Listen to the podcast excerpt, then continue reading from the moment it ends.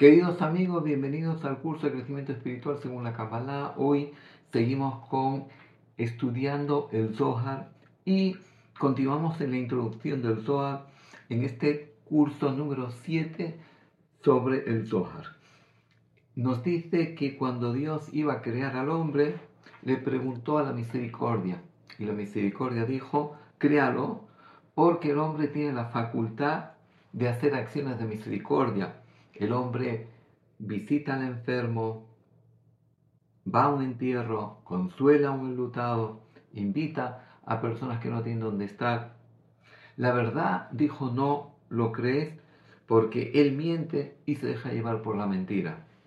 Vino la justicia y dijo, créalo, porque el hombre desde pequeño nace con un sentido de, de la justicia.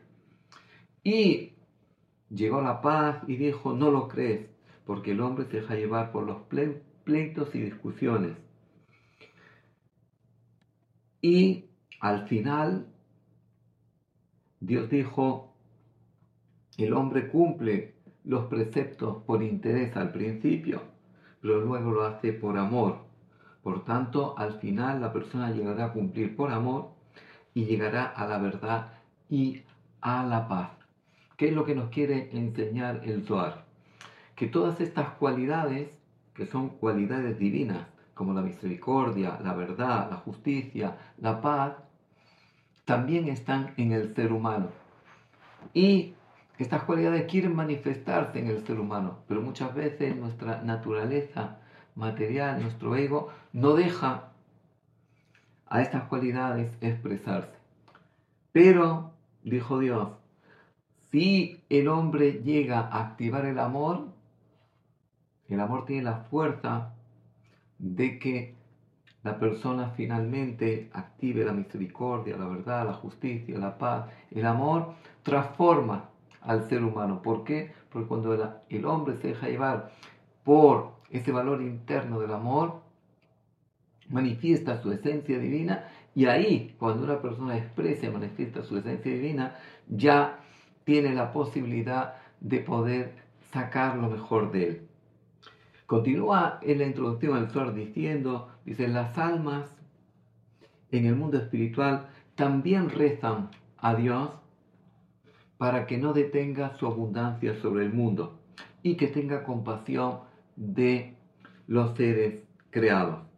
Cuando una persona cumple los preceptos de Dios, se le llama un hijo fiel y se hace correspondiente con Dios para que Dios tenga compasión de él. Porque si una persona activa su esencia divina, se hace meritorio que Dios también proyecte sobre él la luz de misericordia. Y responde Dios, yo creé al hombre sobre el pilar de la misericordia. Quiere decir que Dios cuando creó el mundo lo creó como una expresión de amor, como una expresión de misericordia. Y a través de las acciones de misericordia, de que un hombre beneficie a su compañero, el mundo se mantiene y llegará al final a cumplir por amor. Si la persona no actúa por amor, provoca el rigor y la acusación. Quiere decir que hay una ley de causa y efecto, según como nosotros activamos, activan con nosotros si nosotros activamos a través del amor y la misericordia y la compasión, pues nos hacemos receptores de que Dios también active su luz de misericordia sobre nosotros. Pero si nosotros activamos el rigor, pues nos hacemos correspondientes también con el rigor por la ley de causa y efecto. Dijo Rabbi Shimon Yochai, ¿qué es lo que está escrito en Isaías capítulo 38, versículo 2, donde nos dice que el rey Hiskiau volvió su cara a la pared y rezó. Dice, ¿qué quiere decir? Que cuando vino el profeta Isaías, Ishaya, y le advirtió, vas a morir y no vas a vivir, el Talmud explica que quiere decir, vas a morir no vas a vivir. Dice, vas a morir en este mundo, no vas a vivir en el mundo espiritual. Dice, ¿cómo es posible? Dice, porque eh, el rey Hizkiyahu vio en profecía de que le iban a nacer hijos malvados y por tanto no quiso casarse y tener hijos. Vino el profeta Isaías a reprocharle. Dice, casarse y tener hijos es un precepto de la Torah y por tanto tú no tienes que hacer elucubraciones espirituales, tú tienes que seguir los preceptos. Y en ese momento Hizkiyahu entendió que se había equivocado se volvió su rostro hacia la pared y rezó a Dios. Dice el Zohar, dice esto nos enseña que una persona puede retornar a Dios y anular un mal decreto, incluso que el decreto ya esté y la sentencia esté, pero a través del arrepentimiento y la oración, la persona puede doblegar ese decreto. Incluso, dice el Zohar, incluso que fue decretado sobre la persona un mal decreto, se puede anular todo el tiempo que la persona se arrepienta y active la misericordia divina sobre él.